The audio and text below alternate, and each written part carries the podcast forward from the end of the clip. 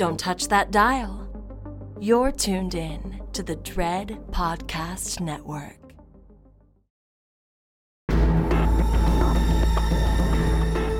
You are now listening to Postmortem with Mick Garris, where the most influential voices in horror cinema will spill their guts to the renowned horror director, writer, and producer. Now, here's your host, Mick Garris. From a secret location not far from Nice Guy Productions World Headquarters, I'm Mick Garris, and this is Postmortem. In fact, this will be the final one on one postmortem interview before we close the show with our live spectacular we are recording at the Egyptian Theater in Hollywood next week. It's been an amazing seven year run of conversations that will stick with me for the rest of my life. The generosity and creativity of all of our guests has been expansive and remarkable. Our final guest is one of the most influential filmmakers ever to hit Hollywood.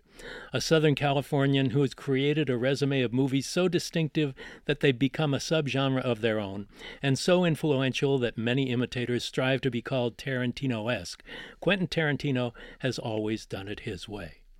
His movies, filled with revelatory performances from actors familiar and otherwise, dialogue that seems shot from a Gatling gun, and a pace that never lets you go, are not just love letters to Hollywood, but are so personal and contemporary that they cannot be mistaken for another director's work. But there's so much more to Quentin than his work as a screenwriter and director. His books and his amazing podcast with Roger Avary, Video Archives, are filled with just as much excitement and creativity as his movies. I can't think of a better guest to sum up our collection of over 180 interviews than Quentin Tarantino. Quentin, thank you so much for being here. Oh, it's so great to be here. I mean, I uh, like I think your podcast has been the uh, um, you know, I think the benchmark for appreciating and interviewing genre directors. Oh, thank you so much. You know, mean, and then so uh, uh, it's about time you had me on here. Yeah, we've been trying. We've been trying. You're yes, a busy yes, man. Yes, you have. Yes, You're you a busy man. But one of the one of the great things about your work, um, you've t- kind of tidied up what your life's involvement with movies is in your mo- in your book cinema mm-hmm. speculations. I love this book. Pauline kael had i lost it at the movies which was her personal introduction of how movies changed her life.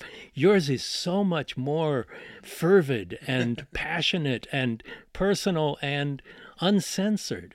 And I just mm-hmm. love that about it. You're you're a, a Southern California native from the South Bay, and your dad wanted to be an actor. Your biological dad yeah. wanted to be an actor, but you never really knew him. You Yeah. you were you had a stepfather, Kurt, Yeah, who was you know who was my father as far as I was concerned. right? And he had a passion for movies, as did your mother. Yeah, yeah. As a matter of fact, I mean, one of the things, um, like growing up with uh, uh, uh, uh, Kurt and my mom. Well, they were very young. My mom was at least sixteen when she had me. The- Might have even been younger. All right, uh, Yeah. we don't talk about that. Uh, but uh, uh, but you know they were you know uh, uh, you know she was a nurse and uh, he was a piano bar musician so they didn't have that much money so you know going out to the movies was like one of the things that they could do you know? Right, and right. you know and they and they took me out with them um, but one of the things about being with Kurt is because he was a piano bar musician before I started going to school you know which was around um, you know, I don't think we. I started like nursery school until around uh, like four Right. or something like that. Uh, um, and you know, so so before then, I'm just at home. Well, Kurt's taking care of me all day long because he's a piano bar musician. So he works at night, and then he, you know, when my mom's at work at the hospital, he gets to take care of me during the day. And you know, so we'd watch TV. And uh, so some old movie would be on on TV, and say Thomas Mitchell is in the movie. Right. You know, so we're watching the movie, and then Thomas Mitchell's in there. And goes, oh, oh, Quentin, see, that's Thomas Mitchell. He, uh, he was a good character actor. He's in a lot of movies, but he played the father in the original Swiss Family Robinson. You know the one, the one we saw. Yeah, I remember the one. Yeah, I saw the Disney Right. one. Well, they did they did another version of it in the 30s, and he was the father in that. Oh, really? Oh, that's interesting, huh? And I'm trying to imagine him starring in the John Mills one that I saw. Right. And uh, and then it would be something else. He'd be uh, watching, thinking like, "Oh, Roddy McDowall, I really, really like him, especially when he plays assholes." You know, or, uh, you know, uh, or, or Lee Marvin. But but you know, but but like that Thomas Mitchell example, he would pick out some little example like that of film history about whatever it is I was watching. So he had knowledge of. uh, Well, here's well, that's the punchline of the story, all right? Because the thing about it, you know, you, you, you, a bad guy shows up, a famous character actor playing back. Oh, that's so and so. Oh, that's Jack Palance, you know, or that's that's Royal Dano, you know. Uh, he point out stuff like that. Okay, so yes, he had knowledge. He didn't really have vastly amounts more knowledge than a lot of other adults did at that time. He just knew a bunch of actors. Right, right. He knew a bunch of actors. A lot of people knew who character actors were, especially Sure. back then. Yeah, yeah. You know, and uh, they grew up with them. And uh, okay, but now, I as a little boy think Kurt is a movie expert. I mean, and I'm thinking, oh my gosh, this is so wonderful. Uh, so, so this is what it's like to be an adult. You watch a movie and you know the name of every actor in it. You watch a movie, not only do you know the name of every actor in it, you know their whole filmography. You can describe their career. yeah. Oh my god, I can't wait to be an adult where I could like know this. So I guess I better start right now. I better start like learning my shit, you know, so I uh, so I know it when I get to be an adult. Well, okay, so then I start accumulating my knowledge as a child and uh, I get to a certain point and then I realize no Kurt wasn't a movie expert. he was just a, like an adult who liked movies and knew the names of a, of a, of a bunch of actors like a lot of people do. Right, but you were I now am a movie expert. You're a celluloid sponge. yes. You absorbed everything about the film world because you knew there was more to movies. You want you set out to be an actor. I mean, I can't even. Uh, what I just described, it was the first time I've described it that way. And I was just hearing myself describing it. I mean, the idea of watching a movie and not knowing the name of all the actors and not knowing their entire filmography, I don't even know what that would be like. All right. this is like, you know, when I watch a Bollywood movie or when I watch Right. a, you know, a, a movie from. Uh, uh, uh, Pakistan or something like that. Okay, okay, that's a movie. All right, I don't know anybody. I don't know what's going on. But that's the thing about movies and you is it doesn't matter the genre. Mm-hmm. Your passion is all encompassing. The the world of film is like celluloid in your veins. yeah, it is. And, Well, it's and been for a long time. Yeah. yeah, what is it about movies that gives you so much joy? The the medium of film itself. Uh, you know, uh, I don't know. I'm not 100% sure. All right. Uh, how to answer that question, that directed question per se. All I know is, look, just as a little boy, because it all started when I was a, a kid.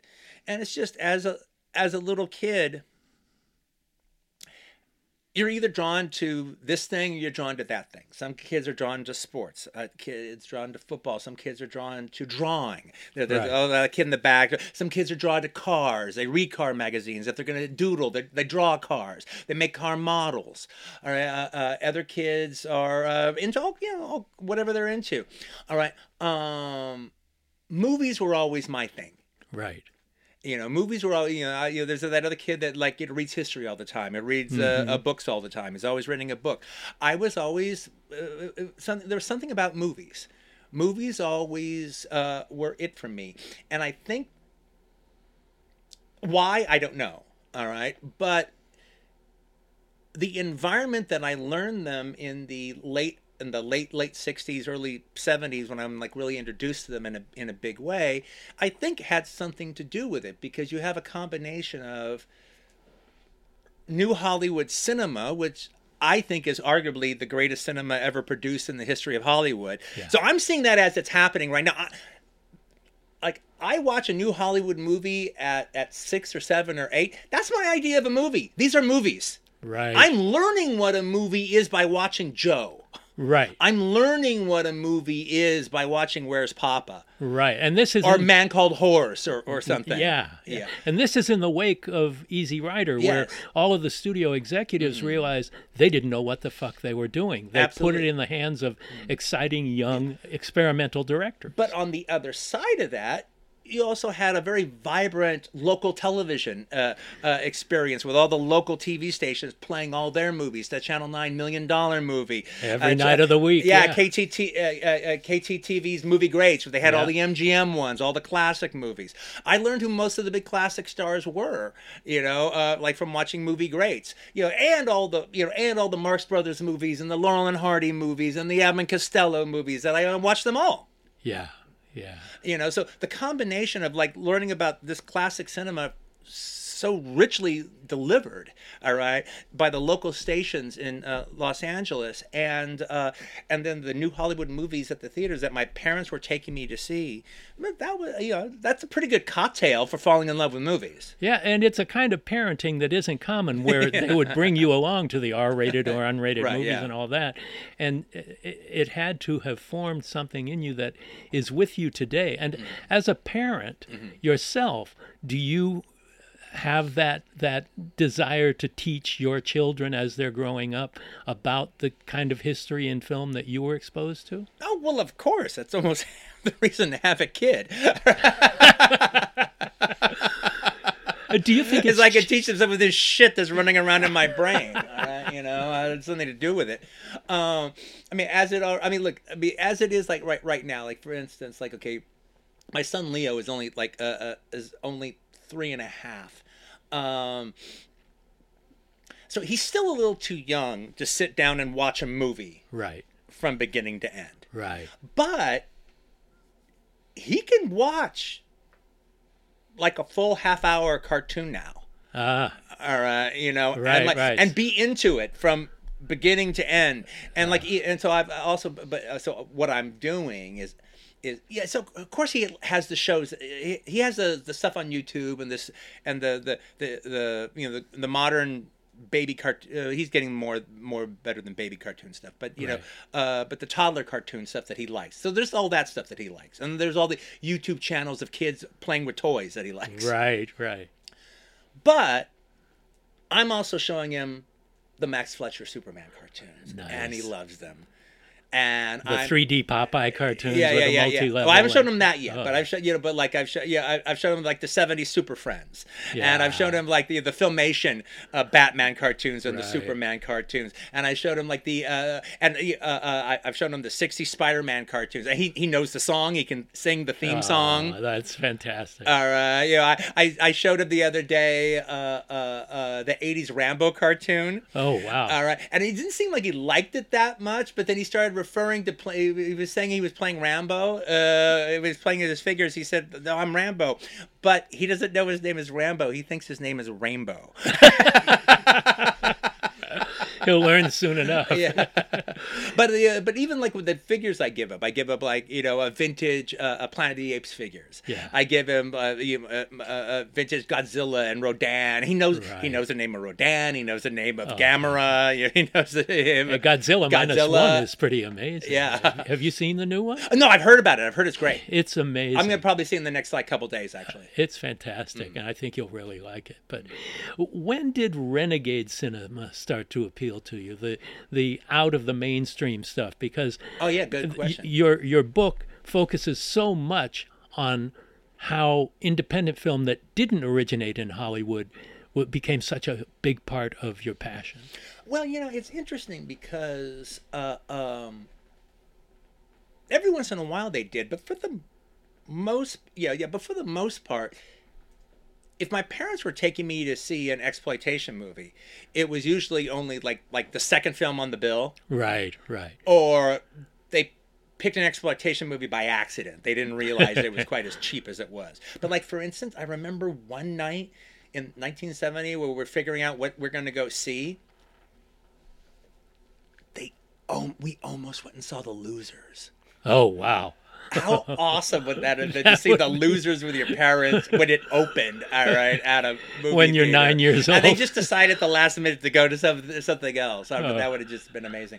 Uh, um, but when I started being able to go, but you know, once I got to be old enough, which was not that old. I mean, like ten or eleven. All right, maybe eleven. We'll say eleven. I think it was like around eleven when uh, my mom started just dropping me off at the theater. So the theater became your babysitter. Yeah, it's like, yeah, and then I, uh, yeah, and that wasn't like she wanted to get rid of me. No, that was my weekend. That's what I wanted Right, to do. right. You know, and uh, uh, and so she just dropped me off at the theater, and so when I could kind of start doing going on my own now, uh, you know, I'm seeing whatever like looks good on the TV spots that they're showing that week on TV or what looks good in the newspaper. And so that's when I started discovering B movies and I started realizing, oh, okay, so okay, these are cheaper than the Hollywood movies and they look it and they don't quite have the prestige of the Hollywood movies and no, Paul Newman's not going to be in this and Elizabeth Taylor is not going to be in this, but some of these people who are here are pretty cool. But and and, and a lot of times they're not good. Right. uh, uh, um, but they might have a scene. They might have a moment. They might have a tone uh, that is contraband that you're just not going to find in a Hollywood movie. Right. And then maybe they're going to go. they- They'll go too far as far as the violence is concerned, or too far as far as the sex is concerned, or too far as far as the sensation is concerned. Well, that's what I wanted to do. I wanted Yeah. to go too far. Yeah. That's what I wanted to see. All right. I mean, it really is pretty much the equivalent of somebody listening to the Ramones right. when they first came out, as opposed to Hall and Oates. yes. uh, They're both they have their value. They both have their value. Okay, they both have they both have they both have their place, and they're both defined by the their opposites of each other as far as the production values are concerned and the pleasures they offer. Right.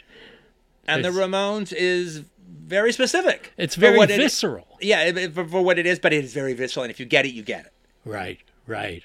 And the Ramones, uh, seeing them in concert was one of the great memories. And rock and roll high school Right, and all yeah. that, just just great stuff. But it also feels like this renegade cinema is embracing something that you wouldn't want your parents to embrace. Yeah.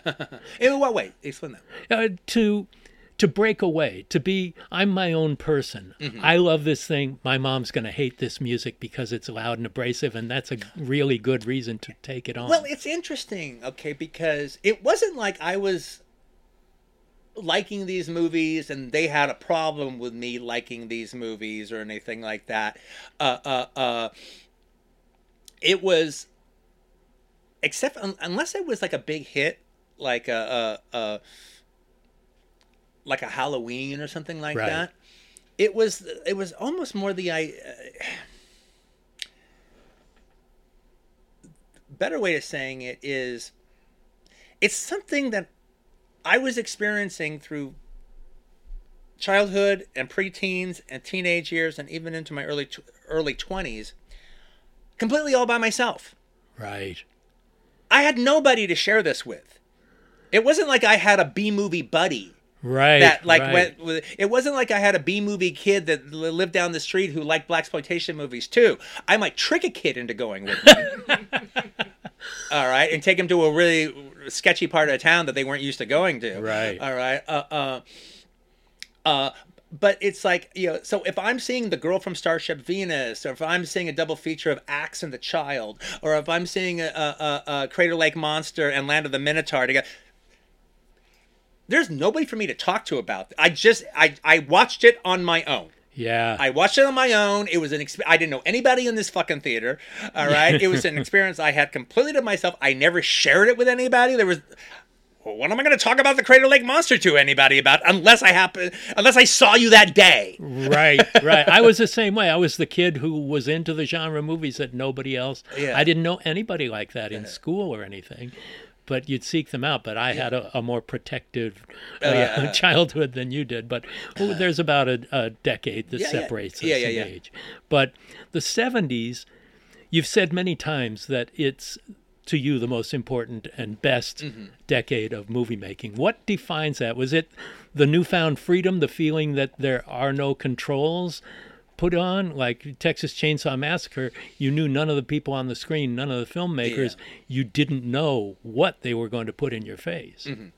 yeah it's like uh, um that's very true but i do think though at the same time uh it's not the independent movies that make new hollywood i think it's the independent movies that help new hollywood become new hollywood i mean Ah. i think it was uh in a str- in, in in in a way something like the wild angels but especially the wild angels Yeah. something like the wild angels and then the other aip richard rush uh, jack starrett uh, biker films or even the fanfare movies that came out in uh, uh, in the wake of that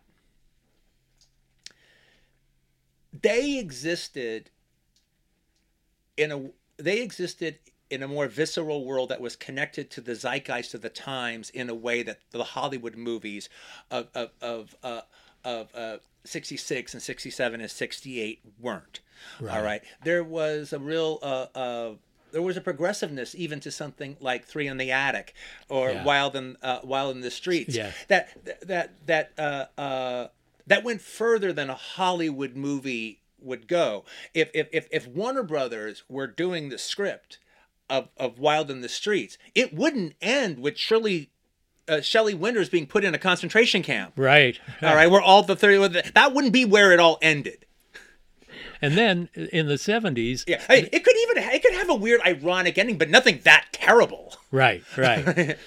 You But know, it's uh, Mm-hmm. it, it seemed like as the 70s progressed, the studios wanted to go deeper into the independent world because that's where the young audience was that they could get. Well, you know, there's even a, uh, you can even make a case, even comparing something, you know, we're, we're like okay, even comparing something like uh, uh, Three in the Attic to Yeah. Bob uh, Bob and Carol Ted and Alice. Now, Bob and Carol Ted and Alice is a better movie Right. in every way, shape, and form, frankly. And I but I like Three in the Attic. Yeah. But Three in the Attic goes forward with its menage a trois of the women fucking uh, Paxton Quigley until they can k- kill him in a way that Bob and Carol Ted and Alice stop short of, Right. of, of, the, of the uh, uh, uh, couple swapping. Right. It stops short of its own subject. Uh, Right. They it But becomes Three in the a little- doesn't. Yeah, it becomes timid on the studio. Yeah, yeah, level. yeah. Yeah. If you know, Three in the Attic doesn't. I mean, you know, Mazursky does it in an artistic way, so it doesn't seem like a cop out. But Right. nevertheless, it doesn't go through with what with, with its you know uh, it, its point of being. But directors began to be able to Oh express no, but my themselves. point though, my Yeah. point though, was those zeitgeist movies helped nudge Hollywood, Right. take Hollywood out of its uh, fun for the entire family. 60s The Hal B. Wallis, yeah. uh, Ross Hunter, Yeah. Hollywood world into the new Hollywood. It was AIP helped kind of almost like a tugboat. Yeah, yeah. A- a- And then in 74, you get The Exorcist from Mm-hmm. Warner Brothers that you never would have seen in 64. Yeah, yeah, yeah. Oh no, oh, no. yeah, absolutely. Well, uh, yeah. To me, that's what really makes New Hollywood is the idea that, uh, you know, was the idea that it's just the way it was for the beginning of Hollywood, from the very, very beginning of Hollywood. That if you do a famous book or a famous play that has controversial mature themes or adult situations or uh, uh, adult subjects or s- sex or whatever or uh, anything super unconventional that if done in hollywood those elements would be taken out of it or they would be lessened or they would be changed and uh, you know the, uh, that every everything that was like that would go through a deflavortizing right. aspect. All right, uh, when uh, uh, nothing could be presented uh, with integrity, it always had to be dealt with in a certain way. Well, by the 70s, for the most part, pretty much anything you could write could be done and done with integrity. Now it's up to you to pull it off and it's up to you to do it right. But that was the case. Now, to me, that's what really, to me, that's what the all freedom was about. It wasn't, it wasn't the freedom to say fuck. Right. All right. It was the freedom that material could be done in an uncompromised way, unlike any other time in the history of Hollywood before. And except for some people and in some cases, since. Right. Do you think in 1968, when the Motion Picture Association came out with the ratings, uh, the uh, GMRX Mm-hmm. ratings, do you think that helped liberate filmmaking? Oh yeah, yeah, no, absolutely. It absolutely did. There was now now there was no uh, excuse Right. why they you know uh, uh, why they couldn't do it. Look, the the audience and the times were demanding it. All right, and then um, and you know. And the, look, the ratings. uh, Look, uh, I've never had a problem with the ratings board, but other filmmakers have run afoul of the uh, the ratings board, and there has definitely been times where they there's been more hypocrisy in the way they've handed out their ratings as opposed to other times. I lived in a really great time.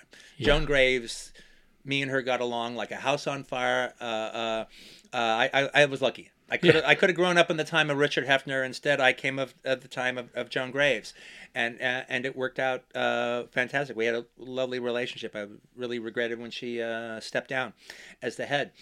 But what the ratings board did that was so fantastic is it it stopped any jerk it stopped the sheriff of, of any jerkwater county Right. from suing your movie for for their local obscenity laws. Great point. And once that was taken off the table, then there was no really reason to hide anymore. Right. And an X rating would go to uh, straightforward movies. Now yeah. it's synonymous with pornography. But Yeah, yeah, yeah. at that time, it just meant over 17. Yeah, yeah, exactly. Yeah. And Yeah, Midnight it Cowboy this is adult. Right. An adult movie. This is an adult movie. Yeah. Yeah. And all of that. Do you, do And you- adult meant adult. It, it, it didn't mean sex. All right. Right, right. It could it could mean sexual themes. Right. Like Midnight Cowboy was yeah, rated Midnight X. Cowboy is a sexual theme. Yeah. Right, right. Do you think television also had an effect in that movies were competing for people passively staying home in front of a TV screen Mm. and going out to the movies? You know, you'll get something that you can't get on television. Oh yeah, well that's for sure. And uh, I mean, it was always kind of an interesting thing um, in the '70s as far as um, you had a lot of re-releases. Movies played in theaters for a long time. One, one, one. They played in theaters a long time. Right. That's that. All right. You know, I mean, a movie could play for six months, to one degree or another. Right. You know, uh, um, and something like My Fair Lady, like kind of just plays continuously for like yes. a year and a half, Yeah, if not yeah. two years, you know. uh, um, but then, uh, um, but the big hits, the ones that did well, they come out, they do well, and then usually two or three years later, there's a whole re-release of them. Right. I mean, and they right, get a whole brand new release. Right. It wasn't just Disney doing that. Yeah, It yeah, yeah. No, it was a whole brand new release, and uh, and, and like in the case, like for instance, in the case of the, I believe it was the uh, uh, the '75 re-release of of the Sting. Oh, yeah. The Sting made almost as much money in the '75 re-release as it did in the '73 original release. Amazing.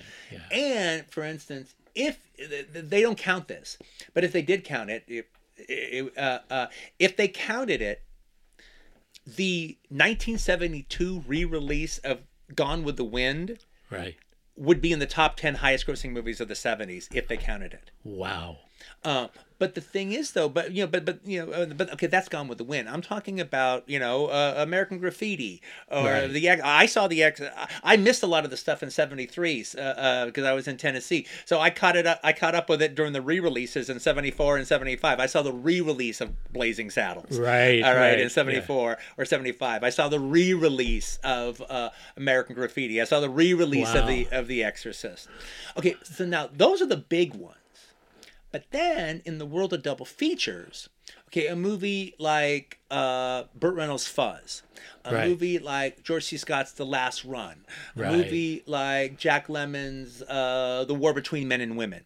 Uh, that would be, uh, it did what it did when it came out, kind of came and went, but then it becomes uh, a secondary feature. Hmm. Um, and it's a good secondary feature. And now that's around for like three years. Right. It's not a B movie. It's an A movie that is now. Yeah, well, it's yeah, yeah. Oh, MGM has a, okay, okay. You know, MGM wants a, MGM has the A title. They want the B title. That way, they get the whole box office. Right. Right. MGM gives them an entire program, You know, and so those were easy ones. The Grissom Gang, that was those Yeah. easy ones that popped up on the the second uh, second features for for like for years. Right, right. My point about all that was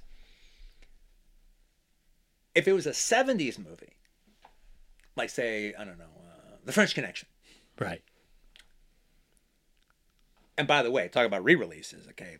They released French Connection, then there's a re-release of the French Connection, then there's a double feature re-release of the French Connection, the French Connection and Vanishing Point. right? Yeah. Then there's another re-release, the French Connection and the Seven Ups, and then there's another re-release, the French Connection and Dirty Mary, Crazy Larry. All right, they're all Fox movies, all Fox car chase movies. Right. and uh, uh, uh, and uh, uh, but the thing is, by the time that the French Connection shows up on the ABC Sunday Night Movie, it's cut up so much, and this is before video, so you feel like okay, it's lost. Yeah. Okay, now the movie's gone. Yeah, so they hung around a lot longer, but when they went to TV, it was as if they were gone for good. Yeah. You'll yeah. never be able to see because it's before video. You'll never be able to see, you know, uh, uh, uh, the French Connection the way it was when it came out. Yeah. No, it was like 1977 when I got my first Betamax, and Yeah, I was yeah, yeah. working at Tower Records in Westwood, Uh-huh. and it was like it opened. Well, actually, you would have got be able to got French Connection because Magnetic Home Video was the first company out, and then they made a deal with Fox. all the Fox. All the. Fox shit was the first shit that ever came out. yeah, and and it just it opened doors. That and Nostalgia Merchant with the Val Lewton Yeah, yeah, oh, movies yeah, and oh, things oh, yeah. like that that it came out. Well, The- this classic session is just filled with nostalgia Merchant. yeah, I was gonna say this. Your whole podcast, which we'll get to in a bit, is all about those movies and watching them yeah. There's the VHS. Laurel and Hardy. There's the nostalgia merchant Laurel and Hardy section right yeah, there. yeah. But it's so beautiful that you can hold a movie in your hands and watch it whenever you want. God, my gosh, I felt that way when I was like when I was four. I felt that way about having a ViewMaster Yeah. of the Mod Squad. Yes. I felt like I to me that was like having a print of the Mod Squad. right. Or I remember recording on a little audio tape recorder, reel to Uh, reel, Oh. a, a movie on television. So I'd listen. I did that too. No, I did that too. I had a I knew a guy a video uh, customer video archives. He recorded um, uh, "It's a Wonderful Life." Ah, all right, off of television. And they would drive around in his car and just listen to the Wonderful Life. And then when he gets to the end with Zuzu's petals, he, he's driving, he's crying, all right, listening to the, the, the last 10 minutes.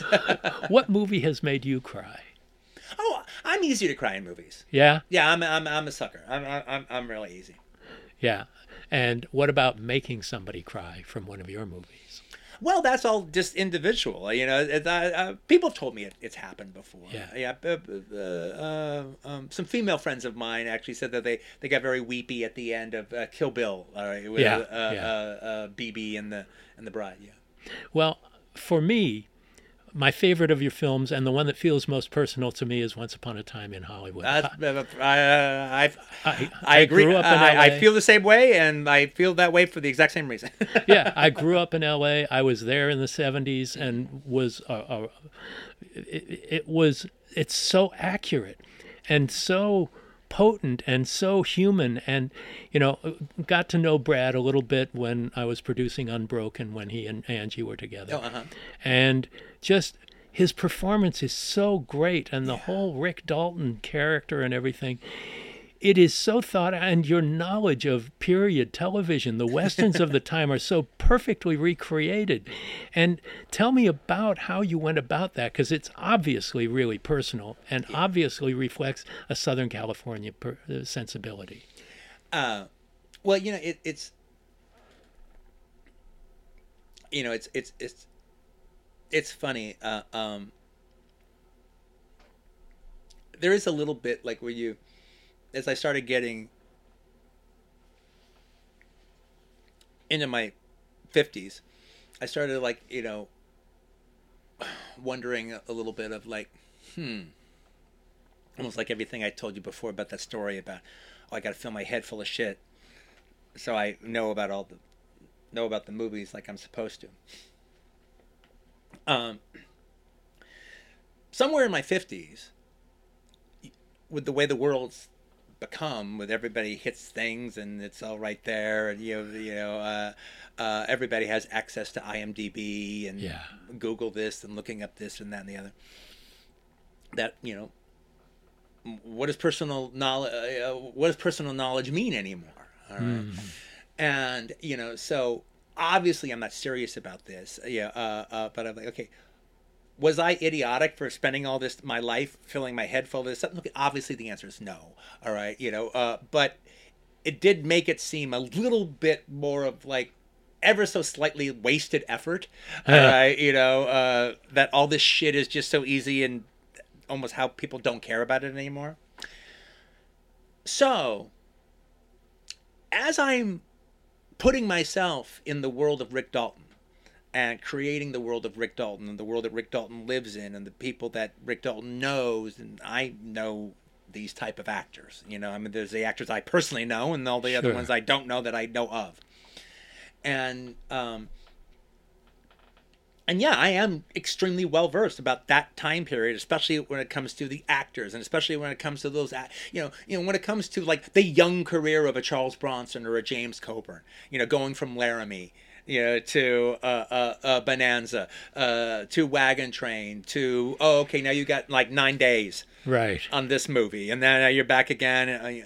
Uh, you know, I'm just really, I've, I've been involved. I've, I'm really into that. You know, um, I was just watching a James Coburn Bonanza before you got here.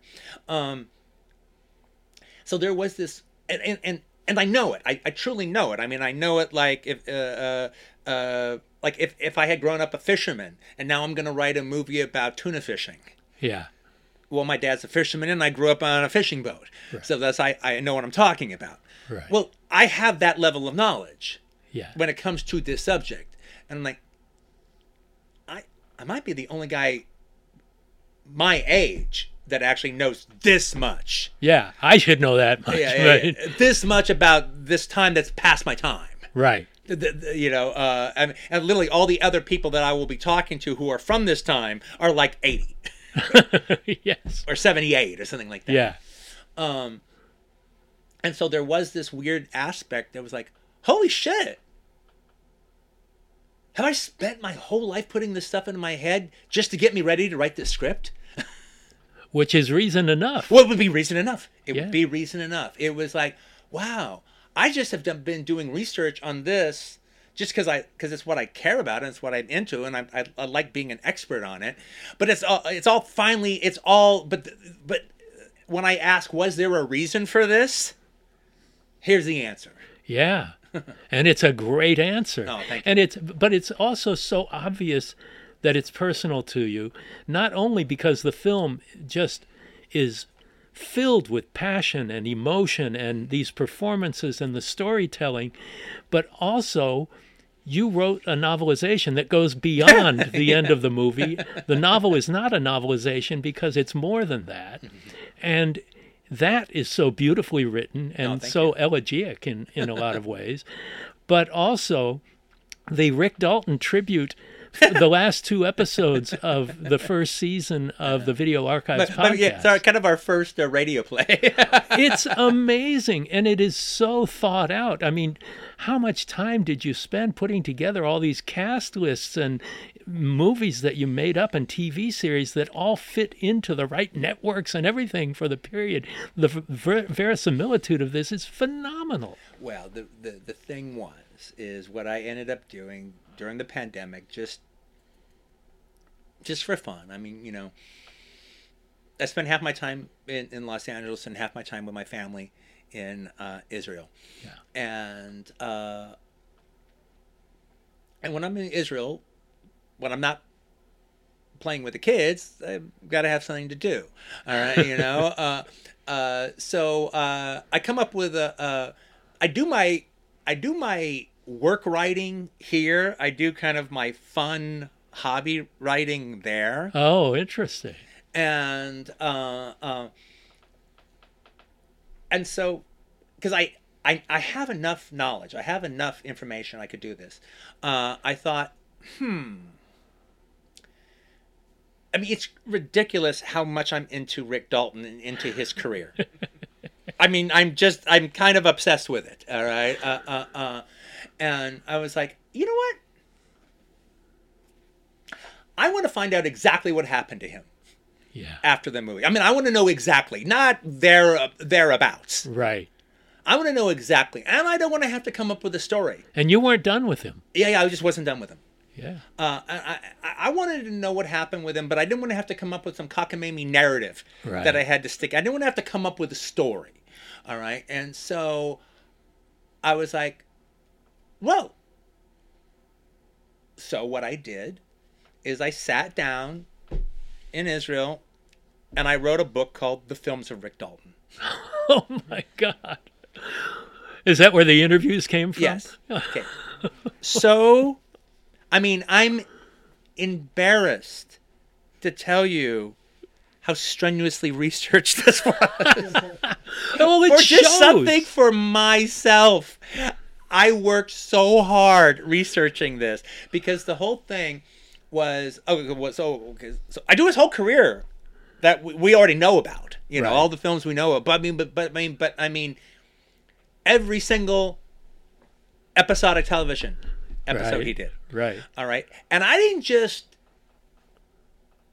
yank shit out of my ass. Okay.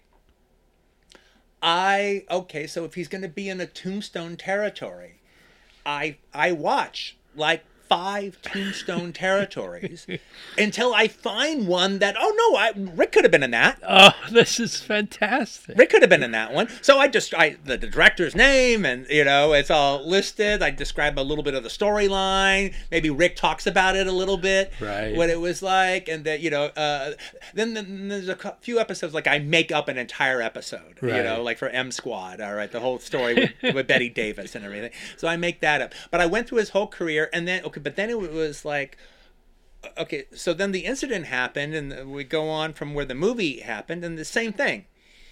I, I, I- went through all the movies he did, and I went through uh, uh, uh, uh, the episodes he guested on. And once I got into a certain time period, especially like around uh, the 70s, then Rick is kind of an amalgamation of about four different actors of that time period, but mm-hmm. like eight or nine different actors of that time Like Will period. Hutchins and people. Yeah, well, could fit. I wouldn't go far so far him, but like but more like Gary Lockwood. Right. Right. Gotcha. All right, you know. So if Gary Lockwood did an episode of Six Million Dollar Man, well, that's something that Rick could have done too.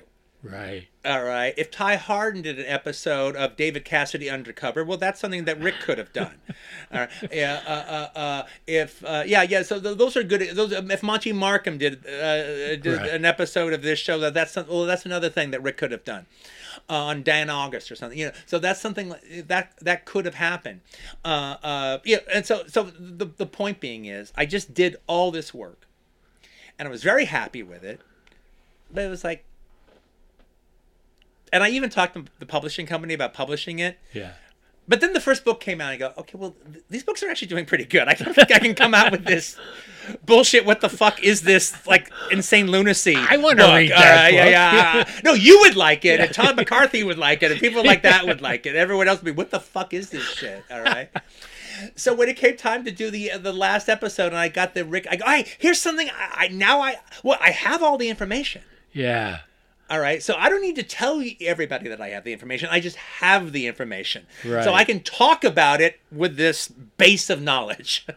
And you have Gala and Roger in on it, and they, did they, did just a, they did an amazing job. You know, we watched all the stuff that we were supposed to watch. You know, uh, uh, uh, it, it was it was improvisational theater based on a ton of research Right. that we all did, so we could talk freely about about it. Well, it, it, it's so great, and the trajectory of his career and its ups and mostly downs that happen Yeah. as well are so genuine, and you feel them, and you hurt for him, and you celebrate with him. Yes, exactly. Yeah. Oh, but it all ends pretty good. You know, he does the fireman. Yeah, All right. yeah, he which becomes becomes straight, his big hit. He becomes a straight. To, he becomes a straight to video action star. He's Dolph Lundgren. yeah, he comes. Yeah, he's, he's doing tons of Antonio Margheriti uh, and Yeah. Santiago uh, movies. Love that. You know, the Hollywood star who's not doing so great anymore goes to Italy, uh, becomes. Well, he ends up doing pretty good because by the '80s, '80s, because of his uh, uh, action, his video action movie status, uh, you know, he becomes the top rate. All right, for a Right. guest star. Right. In the '80s, all right, you know, because he's actually like a movie star now again. You know? Yeah. Uh, uh, and and he's an action star. So uh, you know, uh, it's described. I can't remember if it's on the episode or not, but it's described that uh, uh, you know he talks about it. And you go, so when it comes to that top rate for a, a, a, a star guesting on a, on episodic television, he goes, well, Rick Dalton would say, well, in in the '60s that was the Robert Culp rate, and that was the Darren McGavin rate. hmm No, no, no. In the '60s that was the Robert Culp rate. Right. In the '70s that was the Darren McGavin rate. Yeah. In the '80s that was the David Carradine rate. now it's the Rick Dalton rate. Yes.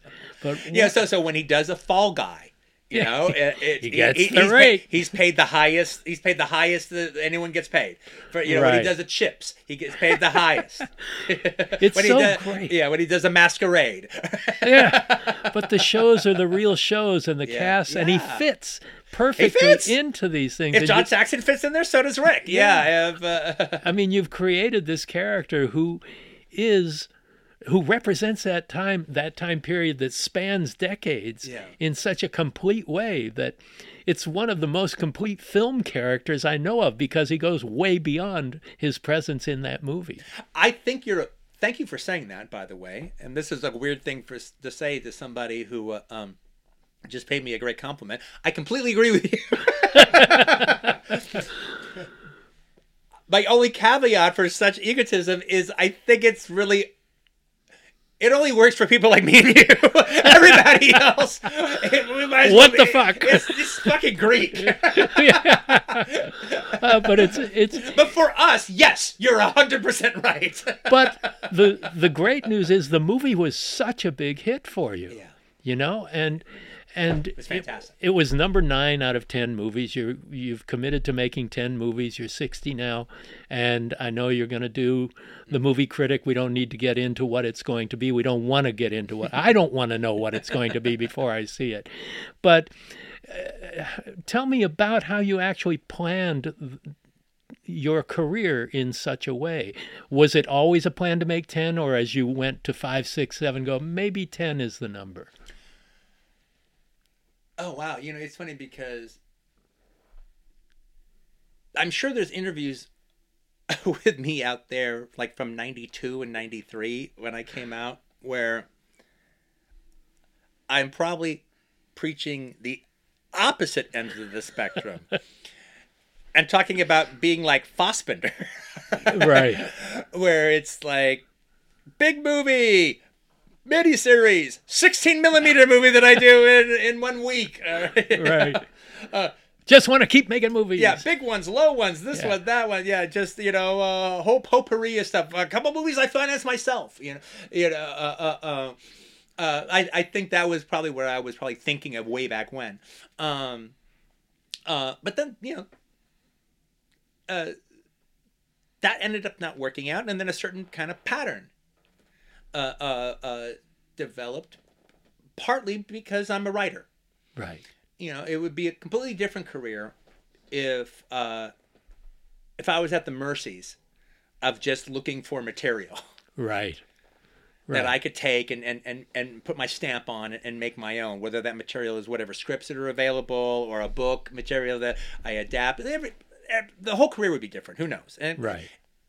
And if you if you don't love my voice, you could actually think that that might have been a better career, and and it, well, it might have been a more varied career. All right, because if I was forced to uh, uh, take other writers' uh, imagination, other writers, Well, like uh, Jackie Brown was the one time you'd Yes, use exactly. a, a character from a novel. but more about the idea about the fact that like everything has to you know but since I write my own stuff everything starts from the from the uh, the blank page everything starts from square one for me so if I'm writing the whole damn thing then then you know square one is going to be something that I'm drawn to or interested in and probably not a surprise Right. that I'm Right. drawn to it. But if I was, uh, you know, but if I was more of a director who was, you know, like a Spielberg, who's more dependent on material, whether it be book, a book, or whether it be scripts that are around and everything, then yeah, I would would probably be drawn to uh, a different genre than I would ever contemplate on my own.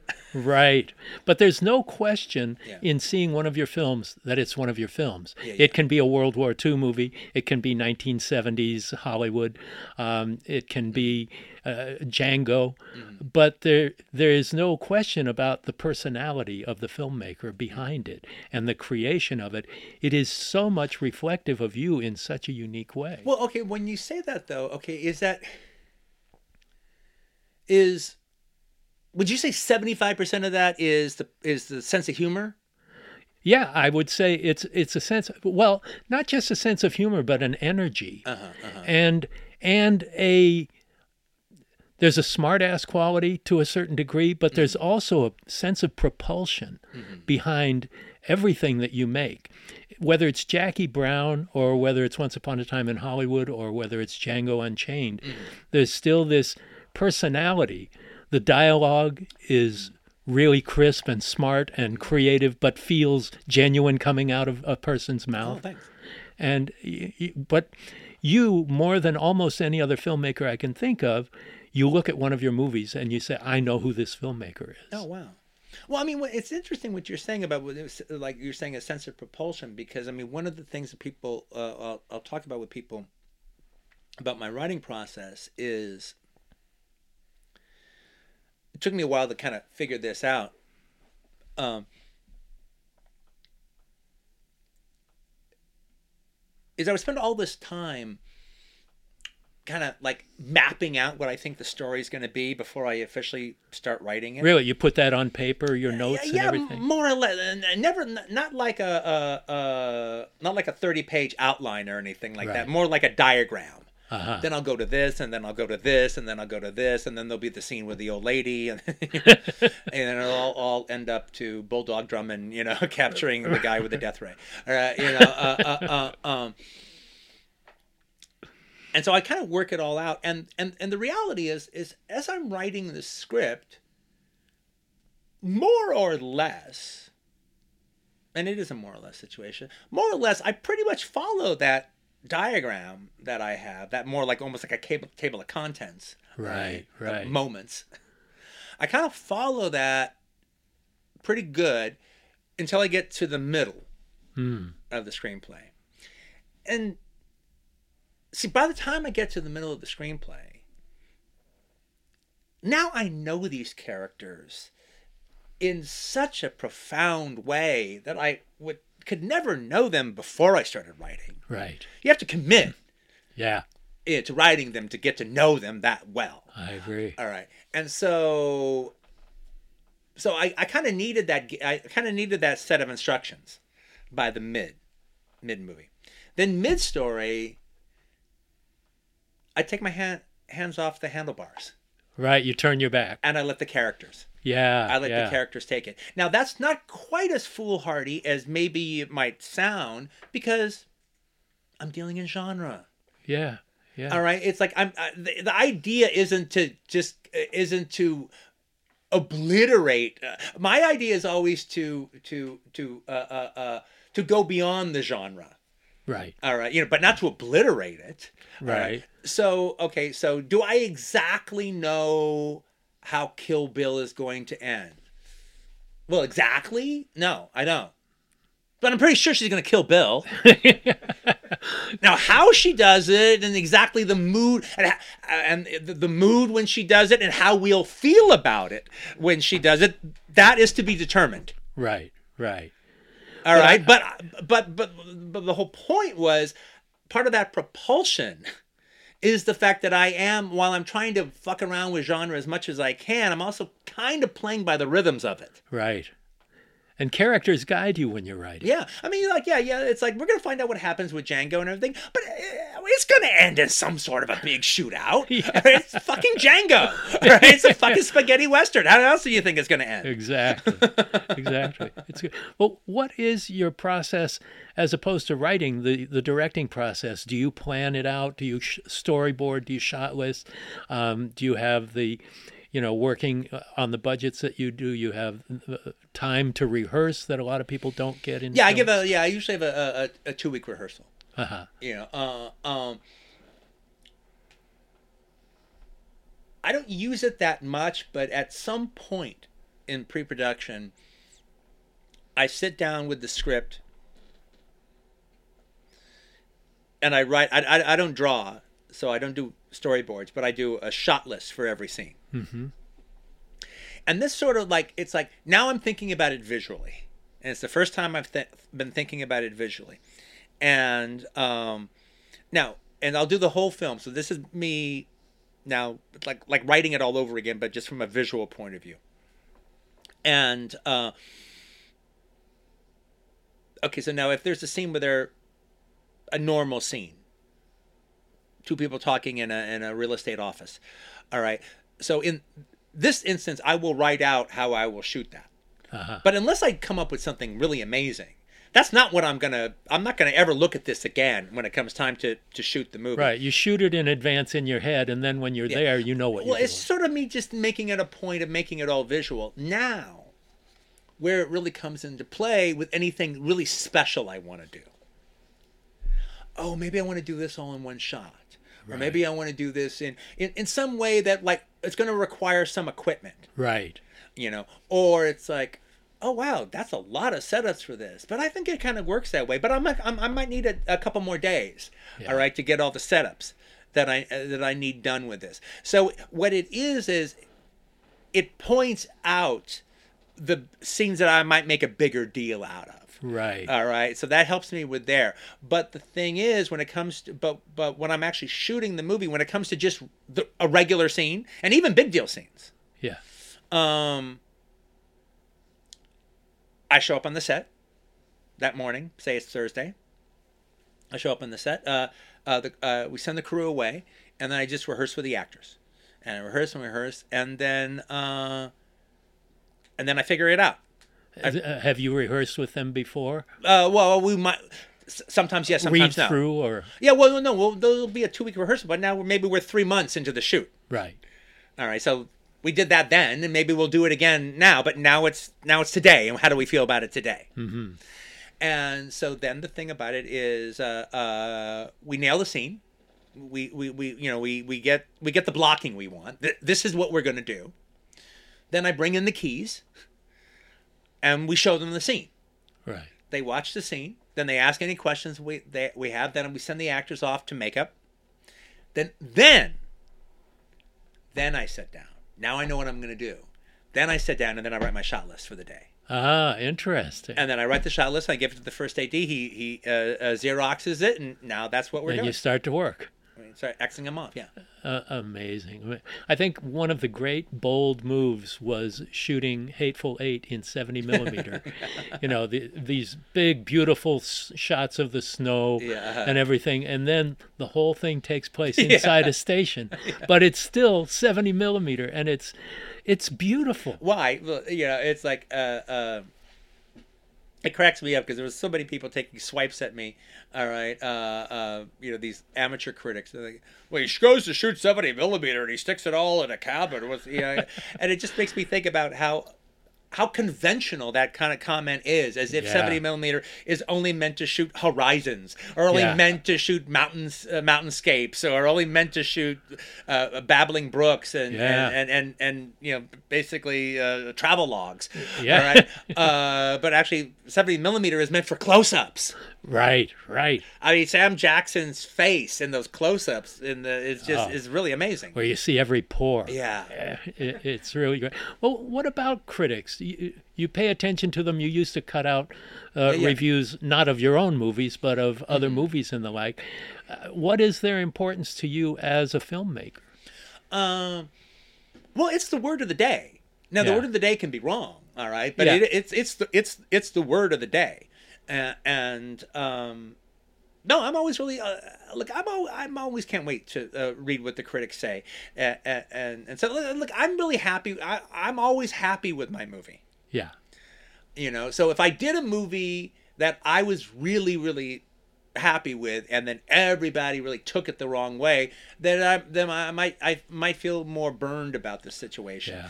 But it, but it really normally is like there's the people who really really like what I do, Yeah. and then there's the people who really really don't like what I do, and, and and then I hear what they have to say about this one, and I hear what this group has to say about that one, and then there's uh, there's a group in the middle that can go this way or that way, Yeah. Yeah. you know, depending on the movie. But you know, uh, I, I, I'm usually shaking my fist in the air at the ones that don't like me and made it a practice of not liking me, hearing what they have to say. But I but I need to listen to it. Yeah. Well, you're making work for public consumption. You have to have the ride of a, uh, the hide of a rhinoceros. Yeah, yeah, yeah, yeah. But y- y- you're going to get the slings and arrows regardless. There's going to be people who love and don't love your work. Yeah. Uh, especially when you have such a strong cinematic personality as Mm-hmm. you. And and I love your attitude toward criticism in your book, Cinema Speculations, because you become a film critic in that book. Yeah, uh-huh. But it's usually a cheerleading film critic. Well, I try not to do that that much. I mean, that that's one of the things that actually people are. I mean, it's interesting because I didn't put a foreword in the book, which is kind of strange for a cinema book. I mean, people could spend two years writing the book and almost like six months writing the foreword. All right, Right, because right. it's usually like, okay, this is the mission statement of the book, Yeah. and uh, and so my first chapter was going to be the foreword, but then it got past that until it became a chapter onto its own. So I thought, well, but it, this kind of does a good job of setting up the book. Well, it does do a good job of setting up the book, but it kind of doesn't do a good job of setting up where I'm coming from on it a little bit. I see. All right, and so the and I've read a lot of confusion since then uh, because it is if a director is going to write about 12 movies or 15 movies, then kind of the way it almost is set up from the way we've had it in the past, it's probably going to be 12 or 15 movies that they really love. right. Right. 12 or 15 movies that are a real big deal to them. That's not necessarily the case with this no, book. no, no. There, there are definitely movies that you don't love that you talk about in. and here. then you know it, it's more so this is not let me pick 15 movies and turn you on to them Right, you know right. Uh, no i'm not coming from that that's easy. i'm not coming from that point of view i'm coming from here's are 15 movies or 12 movies however many it is here's are 15 movies that i think i have something interesting to say about Yeah. I think that there's a, I think that there's an interesting conversation here, and I think I have something interesting to say. And usually, what I have to say isn't that interesting unless there's some negativity involved in it. Mm-hmm. I I want the kind of the push and the pull of I like this and I don't like that. This works. This doesn't work. I But mean, you also say why, and I- not well, just as a try to. filmmaker. I do try but- to, yeah. Yeah, as as a film watcher as much as a filmmaker. Mm-hmm. Yeah, yeah. And and how it affects you personally, and how the circumstances under which you saw it. You know. Yeah. Well, that ends up becoming a thing, and then I didn't know that that was going to be such a thing at the beginning. Right. And then it became well, no, that's almost almost the point of everything. Right. Well, your your mother's boyfriend Reggie, Yeah, yeah. who was black, brought you into the world of blaxploitation films in a way that another white kid might not have been able to. To say the and, least, yeah. And it's become a but it's become a big part of your voice as a filmmaker It has, too. it has. And and so you'll get criticism for taking on black characters and dialogue and the like. But you came from that. That Mm. Yeah, was a part of your life. Reggie introduced you to something really important in your filmmaking canon. Yeah, no, it was like a, a, a um, um, it was actually interesting in writing it because uh, um, when I'm talking about me, and me is like 1972, so I guess what is that? The nine-year-old me, I guess Right. it is. Okay, you know, uh, uh, um, I'm guessing on that right now. Um, so there's me in the audience, and then there's the black audience that's around me. Right. And so I'm writing it, and so the, there's me, and that's separate. Then there's the black audience. The, the, that's and that's its own thing. But then there's the audience, and that's a we. Yeah. Yeah. I was the only white person there, but as an audience, it was a we. Yeah, you were part We of that. Yeah. we responded to this. Yeah, We laughed at this. I wasn't separate from them. Right. Right. All right. We responded to this. We cheered at this. We laughed at this. That's a really important point. yeah. Yeah, but you're part of the group. Mm-hmm. You weren't the white kid alone. No, uh, yeah. you know, you know, uh, I even yelled out, "Suck my dick!" All right, the bus is coming. Yeah. Now, there's no greater love than owning movie theaters. Mo- no greater movie love, and you now own two movie theaters here in Los Angeles. You just opened up the Vista Theater, which Yes. it was built in the 20s originally. Mm. This fantastic neighborhood house that had style to burn. Yeah. So tell me about that that ownership, that curatorship of of two movie theaters that only show 35 millimeter or Yeah. 16 millimeter. Yeah. The the purity of your love for cinema as celluloid. Well, I, I, I uh, uh, things started to once I started. Uh, uh, it all started like in the late '90s when I started my own 16 millimeter collection, and it was me and Bob Murawski. Oh yeah. Yeah, he had already started it. Bob Murawski and Sage Stallone. At, at- Right, they had their own company. yeah, and they started the 16, and then Bob got me into it, and there was this guy, budget, uh, uh, uh, budget, uh, uh, budget rentals. all right, that uh, uh, he was selling off his 16 stuff, and uh, and so that was it, and then then I started buying 35 millimeter prints from collectors, and then um, pretty quickly on, I realized that I, I was kind of a, a, a, a, frustrated exhibitor. Ah, And you'll meet actors, all right, that uh, uh, that you're working with who are like frustrated ADs. right. They know how the set should be run. they know when they should be calling people to the set and when they shouldn't be. Yeah. And this guy's not doing it right. okay, well, consequently, filmmakers can be uh, uh, uh, uh, uh, uh, frustrated exhibitors too, and um, and I was able to first scratch that itch by going to uh, Austin, and through uh, the Austin Film Society via Rick Linklater, I was able to do these little QT Film Fest where I bring my prints up and show Oh, them nice. and then I started doing stuff at the New Beverly. Then I ended up buying the New Beverly, and then I, you know, I, I programmed uh, the New Beverly schedules once I took it over uh, for like the first six years. Wow. You know, and then, uh, um, uh, but I was really looking forward to the idea of if if if, uh, if I could get the Vista because I liked the idea of having a jewel box theater. Yeah. you know, beautiful single house, a, a total jewel box, where uh, uh, if you make a print, well, we have seventy millimeter there, but if you make it, you know, if a new film makes a print, we can show it there.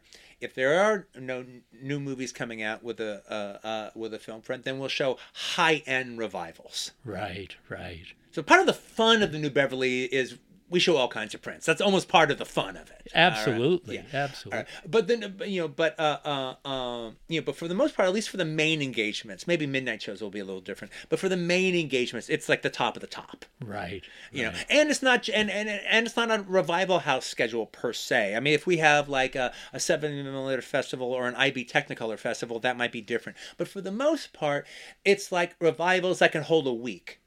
Or at least four days, Right, right, right. not the one day, two day thing. Right. So it'd be two movies in a week. Yeah, yeah, yeah, yeah, yeah. Well, one of the great points of pride of my life was when my first movie, Critters 2, played at the New Bev. Yeah. to a sold out crowd. It was amazing. But, but uh, just want to talk uh, briefly about your beginnings as studying acting, you know, the, the Torrance Community Mm-hmm. Yeah. Theater and the like, but also you played an Elvis impersonator on The Golden Girls. Yeah, that was like that was the only official that was the only film acting job I ever got.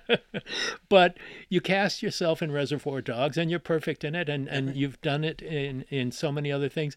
Is it still something you really enjoy doing? no, I'm kind of over it now. Yeah, Yeah, I'm really you did it. Yeah, I, I'm really I'm I'm really over it now. I mean insofar as I mean um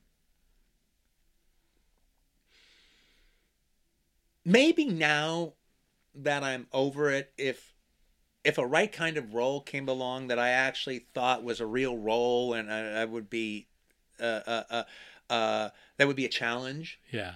I, I'm, I'm, I'm, I might be. Uh, uh, uh, uh, that would be the only thing that would make me think about it again. Yeah. I mean, you were even on Broadway and Wait Until Yeah, Dark. yeah. Which is, But that's, uh, now it's sort of like now though it's like literally. Uh, uh, I work my ass off on my movies. All right, you know, so if it's not my movie, it's really not worth hanging out on a set for fucking three weeks. all right, or Waiting for your call. Yeah, I, you know, oh no, now they're fucking faxing me these fucking call sheets and this, all this paper's clogging up my house. Now I have to learn all these fucking lines. Now I have to get up in the fucking morning. You, you know, uh, uh, yeah. When it's my movie, uh, okay. Those are all the drags, all right, Yeah. about making a movie, all right. But when it's my movie, it's fine, all right. And fun. Yeah, exactly. But I don't know if it's worth it for somebody else's movie. there was a time, but I think that time has passed. Well, Quentin, your your passion for genre films and films of all kinds, uh, and your enthusiasm is is so catching that and and it's such a great opportunity to sit with you and talk with you Well, about these mate things. look, you you're the guy that leads by enthusiasm. I mean, like I'm I remember. I mean, the first time I heard your name was way before you ever directed anything because they talked about you as the friendly friendly publicist at Universal, all right, in Fangoria. yeah. When you were a publicist, you were a, a character in Fangoria. and I- Fangoria was that was my movie magazine. Yeah. It was an American cinematographer. It was I I I, I oh, as you can see, there's a bunch of film comments there. I read film comment. I read American film. I re- uh, uh, I, I read uh, what was it? Uh, Movie Tone News. Uh, Oh, yeah. uh, you know, and films and filmmaking and, and, uh, and films in review. I read all that. But but like but when I was a young but at that age, my favorite film magazine was Fangoria. Yeah, and I love that you watched the Z channel when Oh, I first did those shows. you know. Absolutely, yeah. Mm-hmm. It was great. But I so appreciate you spending the time with us here and being our final one on one interview guest. And uh, just thank you. Oh, my pleasure. Thanks thanks for having me on. It was a great conversation. I had a good time, mate. Me too. Thanks a lot. Thank you for listening to Postmortem with Mick Garris. Download new episodes every Wednesday or subscribe on Apple Podcasts, Spotify, or your favorite podcast app. Postmortem with Mick Garris is produced by Mick Garris and Joe Russo. Our sound engineer is Christopher Leon Price. Our announcer is Jeff Gelb. Our graphic designer is John Holland. And our theme was composed and performed by Bill Burney with additional music by John Jasensky. If you're enjoying our show, please take a moment to rate and review us wherever you get your podcasts. Thank you for listening to the Dread Podcast Network.